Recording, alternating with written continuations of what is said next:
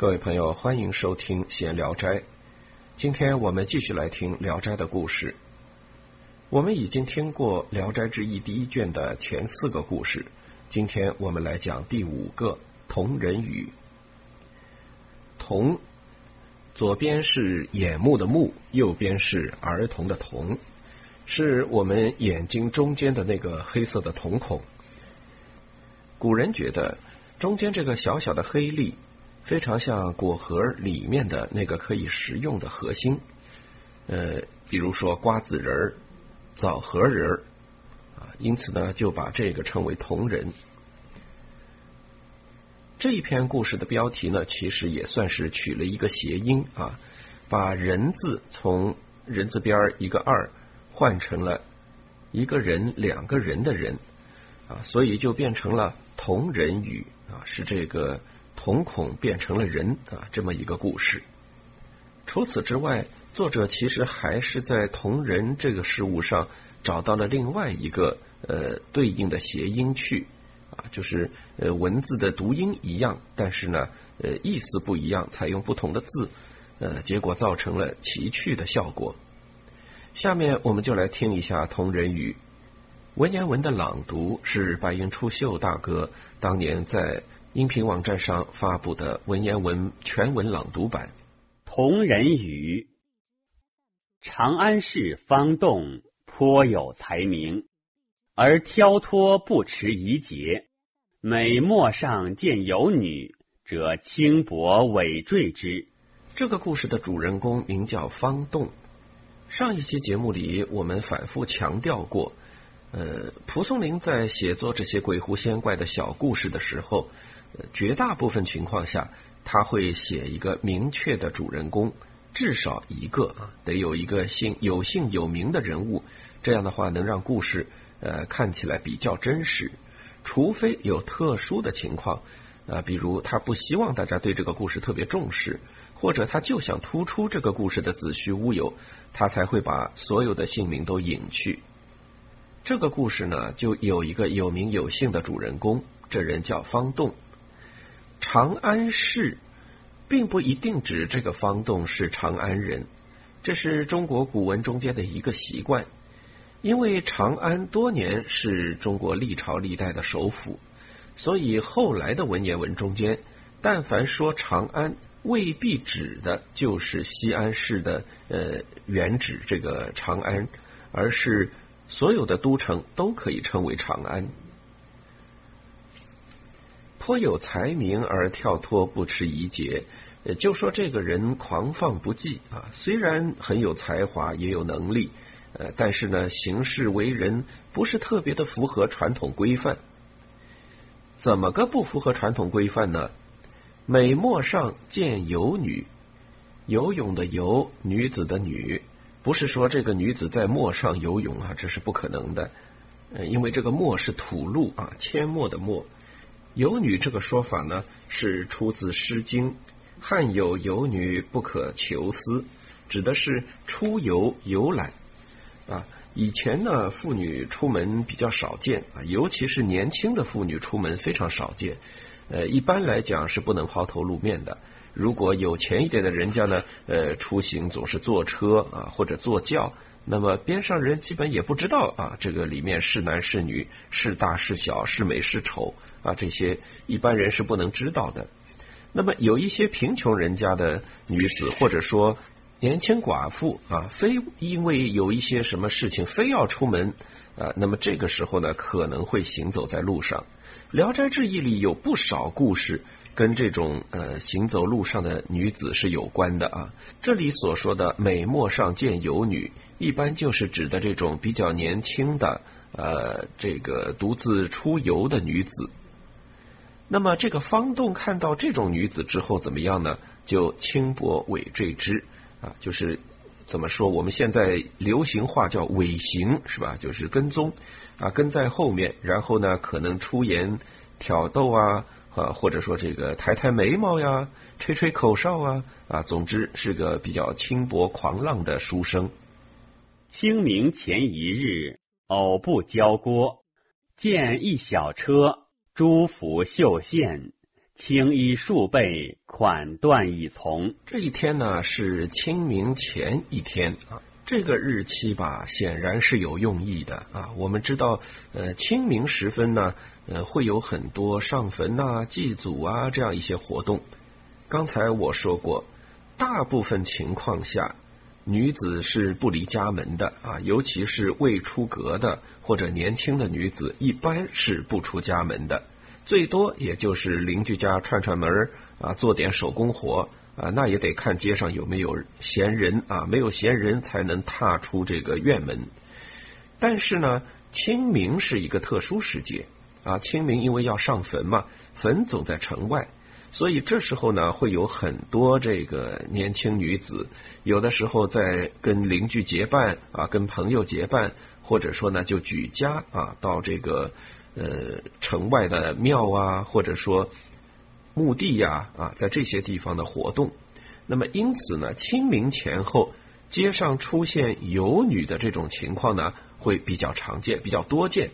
所以这个狂浪的方洞呢，保不齐就是那天闲着没事儿出来看姑娘的啊，看美女的。哎，到了这个城外啊，乡下果然被他。等到了啊！见一小车，朱福绣线。朱福绣线指的是这个车呀，打扮的这个样子啊，是大红的车帘，绣花的车围啊。朱就是红色，朱福是车帘子是红的，然后车围呢就是周围那一圈。把这个车子盖住，这个车啊，应该是按我们现在的说法叫软敞篷，是吧？呃，当年车子也不都是呃有一个屋棚搭在上面，呃，基本上呢就是一个底下是个车。那么如果做女子或者做不宜与外人有什么视线接触的呃人物的时候呢，会搭一个像小帐篷一样啊，在这个车顶上。那么这个就是绣花的帐篷搭在车顶上。那么装饰的这么漂亮的一个软厂车啊，这个怎么也不是一个普通人，所以从这个装饰上就看得出来，必定啊是个大家闺秀啊。因男人嘛不太会做这种什么红帘子、什么绣花围啊，一般不太会，呃，也不需要躲在一个帐子里啊，所以可见这个应该是个女子，而且应该是一个呃不错的人家的女子。后面呢，继续补充青衣数背，数背这个说法呢，是也是中国古代的一个呃常见的用语。数就是数字的数，辈就是辈分的辈。数辈不是指老中青三代啊，不是这个意思。数辈指的是多次啊，《史记》里面就有，呃，高就是赵高嘛，高使人请子婴数辈啊，这个就是多次请这个子婴不去啊。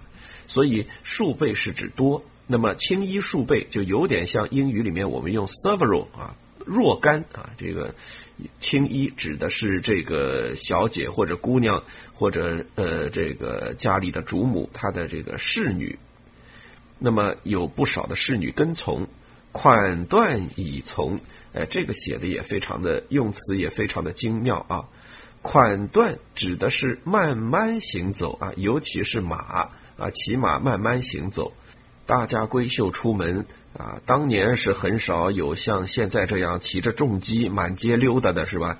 啊，总是呃行走缓慢，然后周围的婢从呢也可以跟随。内一婢成小寺，容光绝美。这一句话加在这个地方，是可见蒲松龄写作的这个层次感。故事已经讲到这个狂放书生方栋啊。呃，在清明时节出来看妞啊，到了城外呢，哎，真让他看见了一队人马，呃，都是一些侍女，呃，簇拥着一辆非常装点非常漂亮的车，显然是一个大家闺秀出行。一般情况下，我们是不是应该就接着来描写这个车，或者描写他看见的这个大家闺秀的样子？但蒲松龄不是。啊，在描写大家闺秀之前，先铺垫一个啊，给这么给这个小姐啊以陪衬。说到陪衬啊，我们不禁啊要想到我们以前呃工作中经常遇到的一些呃这个惯例啊。通常我们在制作影视作品的时候，大家会注意到这样一个细节：如果我要突出一个女孩的美，通常我们会给她安排一个比较丑的闺蜜，是吧？这个大家比较熟悉吧？这种说法。就是如果我们为了突出一个人物的美，那么在她身边放一个稍微逊色点的姑娘，那么这样的话比较容易凸显主人公的这个美妙。呃，所以呢，常识告诉我们啊，这个比如说新娘结婚，呃，找伴娘不能找太漂亮的，是吧？就算找了很漂亮的，那也得。跟这个化妆师打声招呼是吧？呃，伴娘的化妆呢稍微简单点啊，新娘的化妆突出点啊，一般总是用这种方法来突出这个呃正主啊，真正漂亮的那个。但是蒲松龄在这个地方，大家注意，他说那一婢啊，这么多的婢女中有一个乘小四，小四是马啊，虽然这用的是马字边一个一二三四的四，应该是四马驾的车，但在这个地方指的是马。程小四这个女女仆呢，也骑着一匹马，容光绝美。呃，这四个字就告诉你说，这个奴婢啊，这个丫鬟就漂亮的不得了。这是蒲松龄写的一个高妙之处。我们继续往下听。稍稍进搀之，见车幔洞开，内坐二八女郎，红妆艳丽，由生平所未睹。搀左边一个占卜的占，右边一个看见的见啊，就是偷看啊。所以，嗯，既然大家都骑着马嘛，那么方栋就跟上去稍微看了一看。这个软敞篷车啊，这个幔子总是被风吹得到处跑啊，所以车幔洞开啊，这个完全没遮住，里面坐着一个年轻的姑娘，二八女郎，红妆艳丽，尤生平所未睹。就是呃，漂亮到这个方栋这一辈子都没见过这么漂亮的人，请注意，他肯定是先看到那个婢女了啊，那个呃女仆容光绝美啊，已经是美到家了。那么再看这个正主啊，这个真正的车里的这个女子啊，生平所未睹，刚才的那个绝美已经睹过了是吧？都看见过了，这个从没见过那么美的人。啊，这是蒲松龄写美女的一个高招，呃，他不是用一个丑陋的姑娘来衬托这个人的美，而是用一个绝美的姑娘来衬托这个姑娘更美啊，这种呃笔法就是他的一个神妙之处啊。当然，故事不会那么的美下去啊，我们得看一看接下去发生了什么。目眩神夺，沾恋辐射，或先或后，从持数里。忽闻女郎忽必进车侧曰：“为我垂帘下，何处疯狂儿郎频来窥瞻？”必乃下帘，怒故声曰：“此芙蓉城七郎子心腹归宁，非同田舍娘子，放教秀才胡去。”方栋跟在这个车的边上，这这一队人马的边上啊，他已经是完全失语了啊，因为太美了，目眩神夺啊，这个真的是已经呃脑子里都不一片空白了，是吧？完全被迷住了，从池数里啊，跟着这一队人马前前后后的跑了好久。那当然，车里的这位就不干了，是吧？这算什么事儿呢？啊，出来这个呃走一趟，居然引来这么个狂风浪蝶，所以就呃命令自己的丫鬟啊，把这个车帘给遮下来啊，遮住。于是奴婢把帘子放下来，顺便回头怒顾声曰：“啊，回头对这个呃方栋说，这是芙蓉城七郎子的新娘，归宁。”就是出嫁之后，呃，回娘家看看啊，这个叫归宁。芙蓉城呢，不是个什么呃真实的所在啊，只是在呃中国传统故事里面算是一个神仙居住的地方。那么这个新娘的丈夫呢，正是芙蓉城主的妻子啊，第七个儿子，非同田舍娘子啊，就是不是一般性的这个老百姓的女子啊，不能让你随便的看。言以。居折土阳生，生迷目不可开，才宜世事而车马已渺，惊疑而返，掘目终不快。见人起简凝视，则经上生小意，经肃意聚，累肃肃不得止。意见大，数日后如前。又经起旋罗，百药无效。这个小丫鬟也是够下手够狠的，是吧？呃，居尘土扬声，直接就抓了一把土往这个呃方栋的脸上扔过去啊！方栋呢一时没来得及躲开，迷目不可开，沙子进眼睛了嘛，是吧？总是呃很难受，所以眼睛不能睁开。呃，稍微抹了一抹，再睁开眼睛看，哎，车马已渺，就是这一队人马都走远了。于是呢，他就回家，回家就觉得眼睛不舒服，请人呢，啊，就把他的眼睛拨开来看一看，把眼皮翻开啊，看一看到底什么问题。呃，这个地方我怀疑白云出岫是念错了啊，因为文字上是倩，呃，倩影的倩，单人旁一个清，但是这个字啊有另一个读音，就是庆，呃，是意思就是请，邀请的意思啊。这个字有时候我们做通假字解释啊，说是通的那个言字旁那个请，呃，但呃传统不这么说啊，因为呃过去的字典上这个字的读音跟请不一样啊，这个字的读音是庆第四声啊，就是指使别人请别人。借助别人啊，这个的这个能力啊，是这个意思。所以他眼睛不舒服嘛，就估计是找大夫了，应该是庆人起检拨视啊，就是找了人来看一看这眼睛怎么样了。结果发现呢，上面生了一个小翼啊，翼就是薄膜啊，一个小小的薄膜。一个晚上过去以后呢，情况越来越严重啊，不停的流泪。呃，然后这个意见大，这个小薄膜越来越大，呃，几天以后就跟铜钱一样厚了，呃，右边眼睛还起了个螺，完全没有药可以治。这个很生活化，各位应该从小到大总多多少少眼睛上也长过东西。我们是不是经常遇到这种情况？就是眼睛上一长东西，比如长个什么麦粒肿啊，呃，就会有人说，哎，是不是看了不该看的呀？啊。我估计蒲松龄那个年代应该也有这个说法啊，所以在这个故事中间呢就应验了。看了你不该看的啊，这个芙蓉城主的呃七媳妇儿上七儿媳啊，你这个眼睛就得长东西。傲闷欲绝，颇思自忏悔。闻光明经能解厄，持一卷美人教诵，出游烦躁，久见自安。这一段不难啊，美人教诵美三点水一个免除的免，意思是邀请别人、央求别人啊，呃，请求别人来读给自己听，他看不见嘛，是吧？啊，只能请别人呃读。出游烦躁，久见自安啊，说明这个人的心啊，逐渐逐渐的就安定下来了。但晚无事，为夫爹撵猪，持之一年。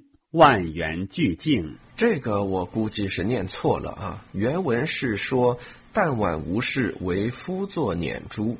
呃，夫足字旁一个丈夫的夫，这个字在耳中人那一篇里出现过啊。夫就是一种打坐方式，呃，盘腿坐。捻珠就是手里捻佛珠啊，所以他等于反正眼睛也看不见嘛，什么也做不成，呃，只能整天打坐啊，念经，然后静心。持之一年，一整年的时间过去之后，万缘俱净，哎，这个就不再狂浪了啊。呃，方栋的狂浪主要取自于他的色欲啊，他现在这个应该是清净了。忽闻左目中小雨如盈，曰：“黑漆似颇耐杀人。”右目中应曰：“可同小遨游，出此闷气。”见觉两鼻中如如作痒，似有物出，离孔而去。久之乃返，复自鼻入筐中。又言曰：“许时不窥园庭，珍珠兰俱枯即死。今天节目的最开始，我曾经说过，这一篇同人语呢，标题上是有两个谐音啊，第一个是同人的人啊，呃，不是单人旁一个二这个人，而是把它谐音呃改成了活人的人。呃，另一个呢就是童木字旁一个儿童的童，现在呢呃就要写第二个了，就是变成真的儿童的童。呃。瞳人，嗯，指我们眼睛中间的这一个瞳孔，呃，但是呢，在这里他们突然幻化成了真人，而且是小小人。呃，这两个小小人呢，一左一右，在书生方栋的眼眶里面对话，啊，觉得里面黑漆漆的太闷了，出去玩一圈。于是他们出去玩了，啊，转了一圈之后呢，又回来。呃，眼皮不是睁不开嘛？因为都长了那个呃膜，所以都出不去。他们就从鼻子里走啊，这个也很有趣。久之乃返啊，过了很久之后就回来，复自鼻入框中，又从鼻孔进来，到了眼眶里。这个时候有一个小孩就说：“许时不愧园亭啊，多日啊，这么多天没去看这个院子和亭子了啊。”呃，珍珠兰俱枯即死，园子里本来种着的那些珍珠兰啊，都枯死了。生素喜香兰，园中多种植，日常灌溉。自失明，久治不问。忽闻此言，俱问妻：兰花何使憔悴死？且解其所自知，因告之故。这里要补述一下。啊，方栋呢喜欢兰花，呃，所以他的园子里种了不少。呃，日常自灌溉，那么就是平时呢，他是自己亲自来呃浇灌这些花的。兰花不好养，所有人都知道啊，所以兰花呃又漂亮，然后又难养啊，所以成为很多君子花园中间呃常见的这个植物，而且需要悉心的照料。呃，我记得说是好像热也不行，冷也不行，呃，风吹也不行，雨打也不行，啊，反正挺娇贵的一种东西啊，呃，所以那么长时间，呃，他不是将近一年了嘛，对吧？一年了都看不见，所以也没什么时间去呃关注这个事儿，就忘记问了啊。最近这个小人出去转了一圈，发现这么一回事儿啊，久治不问。那么，呃，小人出去发现了之后，回来一说，哎，他想起来了，院子里还有点兰花呢，于是就问他的老婆，说怎么兰花就这么死了呀？妻皆其所自知，他老婆就很奇怪呀，哎，你怎么知道？你不瞎了吗？是吧？你这不看不见吗？因告之故啊，就是这个。呃，方栋啊，就对他老婆说了啊，我怎么会知道的？呃，我的眼睛里可能住着俩小人啊，这俩小人呢，出去转了一圈，回来告诉我的，啊，所以是这么个意思。其屈燕之花果稿矣，大益之，静逆房中以饲之。见有小人自生鼻内出，大不及斗，盈盈然竟出门去。见远。遂迷所在，俄连璧归，飞上面，如风蚁之头穴者。妻子到花园里转了一圈，果然啊，这个花果都死了，呃，觉得很奇怪，真的？难道是这个方栋的眼睛里长了两个小人吗？所以他就躲在房间里面啊，躲在这个角落里，静静的等着。见有小人啊，就真的是有小小人。从这个方栋的鼻孔里面出来，大不及豆啊！这个人小到呃，还不如一个豆子那么大。盈盈然竟出门去，为什么要叫盈盈然啊？盈盈然指的是呃苍蝇飞的这个声音，就是呃或者蜜蜂或者什么这种小虫飞的声音，嗡嗡嗡的这个声音。呃，我估计啊，蒲松龄的意思是说这个小人，呃，他没说小人带翅膀啊，但是呃，他写的这个盈盈然告诉我们，这小人应该是有点像西方童话里的小精灵，是吧？背后长着个翅膀，只不过人家可能长的是蝴蝶翅膀，呃，这边这个两个小人可能长的是苍蝇翅膀啊。盈盈然出门去，呃，然后就不知去哪儿了。呃，过了一段时间之后呢，连璧归。呃，手臂的臂，指的是两个人就呃手拉手啊一起飞回来，飞上面，你看果然吧，如蜂蚁之头穴者啊，就像这个蜜蜂回到巢穴一样。呃，大家找个视频看一下啊，差不多这个巢穴呢就是呃方洞的鼻孔啊，所以这两个呃小苍蝇也不是小蜜蜂吧，就飞回这个鼻孔。如此二三日，又闻左言曰：“隧道迂，环往甚非所便，不如自启门。”又应云：“我必子后，大不义。”左曰：“我是辟，得于耳具。”这段写的也挺好笑的啊！这个小孩找到一个出去的通路啊，这两个小铜人，呃，就从他的鼻孔里面飞出去了。然后这个转了一圈，转了几天之后回来，呃，有左边这个眼睛的呃小铜人说：“哎，这个隧道淤，隧道就是指的方洞的这个鼻孔，因为他们不能从眼皮出去，所以只能从鼻孔走。呃，对他们来讲就是一个出口的隧道。这个隧道太迂回啊，呃，来来去去不太方便，还不如我们自己开道门吧。”呃，然后右边这个小铜人说：“我必子后大不义。”前面我们讲过啊，呃，方洞的这个两个眼睛啊，病情不太一样。先是都长膜，然后右边起了个旋螺啊，所以右边的这个可能壳更硬一点啊，左边这个可能薄一点。所以左边的这个小铜人说：“呃，我试试看啊，我来凿一个试试。”得鱼而聚。啊，这个是分开的，得就是指成了啊，这事儿如果成了，鱼而聚啊，就是跟你一起。遂觉左框内隐似抓裂，有请开示，或见机物，喜告妻。妻审之，则枝膜破小窍，黑晶莹莹如披胶。果然啊，这个小铜人把左边的这个膜啊撕开了一个孔。呃，七审之，则之膜破小窍。呃，他的老婆来看啊，这个膜上面呢就开了一个小小的洞，黑晶莹莹如皮胶啊，皮胶，大家回家找一个呃花椒粒啊来看一看，或者黑胡椒粒来看一看就行啊。那个呃硬硬的一个小圆球，呃，但是我们一般熟了之后啊，它会开裂出一个爆裂开一个小小的孔，里面是黑的啊，呃，就差不多是这个形象，所以叫如披胶。月一宿，帐尽消。细视，竟重瞳也。但右目悬罗如故，乃知两同人合居一筐矣。生虽一目渺，而教之双目者，殊更寥寥。由是亦自简述，相中称圣德焉。啊，一个晚上过去之后，左边的这个膜全没了。呃，右边呢，那个旋螺没办法厚的啊，仍然在那里。嗯，再仔细的看，哎，两个瞳孔都跑到左眼去了，于是叫镜重瞳眼啊，就是整个左眼有两个瞳孔。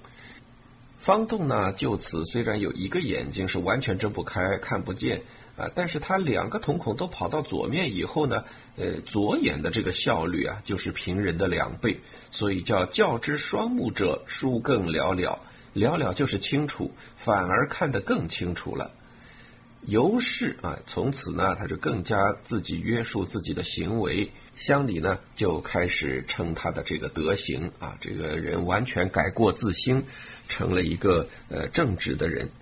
嗯，怎么说这个故事也特别幽默啊？两个小铜人最后的解决办法非常的出奇。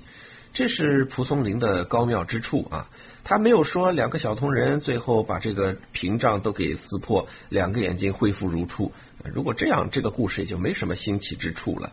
啊，新奇就新奇在他有一个眼睛始终都没好啊，最后变成了比目鱼了，是吧？啊，两只瞳孔长到了一块儿，非但长到一块儿，而且这个书更寥寥啊，看东西更清楚，这就是。呃，奇异之处，呃，《聊斋志异》充满了这种意外之喜，所以这也是这个故事的有趣的一点。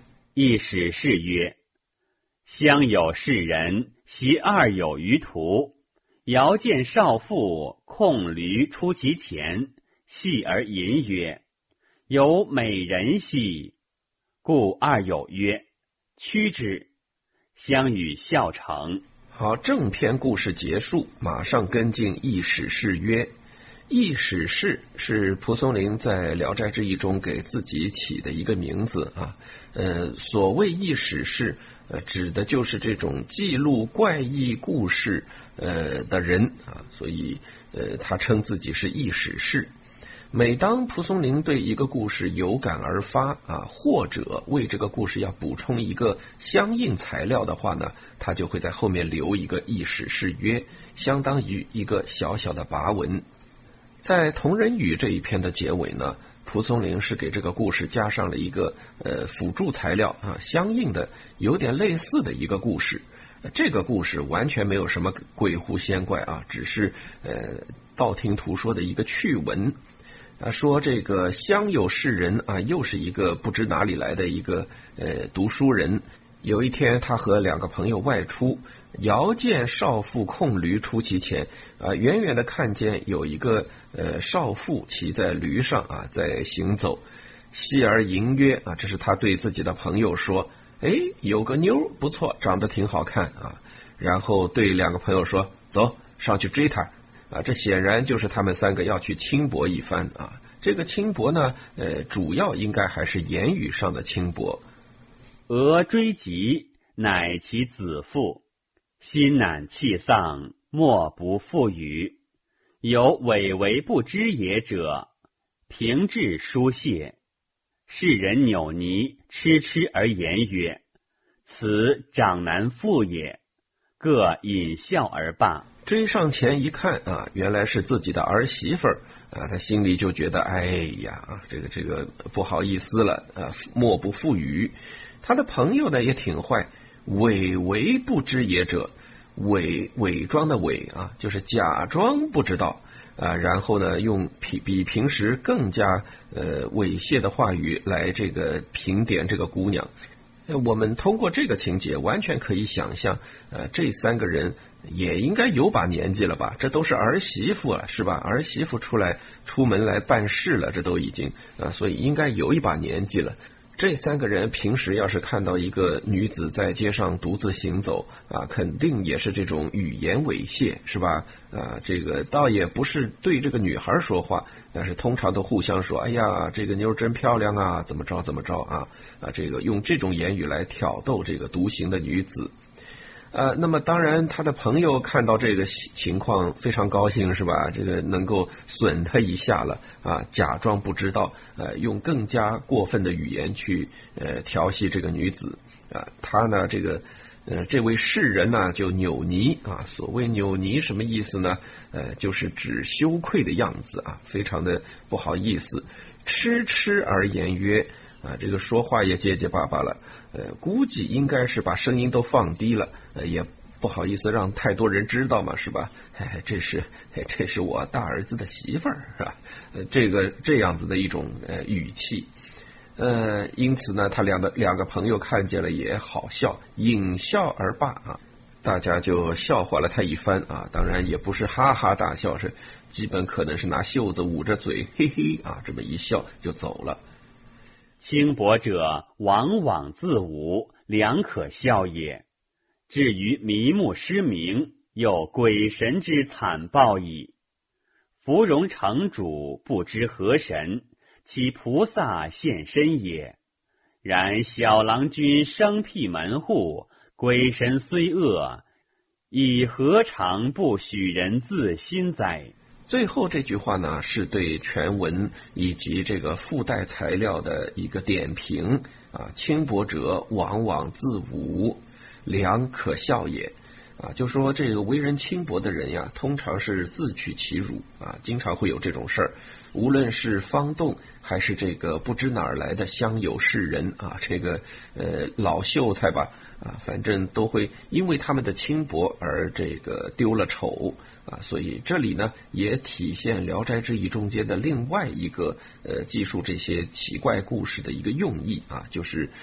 蒲松龄告诫，呃，一些士子他们的行为啊，应该有所约束啊。这一篇是讲这个，呃，行为轻薄放浪。呃，在《聊斋志异》中，这类故事很多啊，当然也还有其他的行为不端。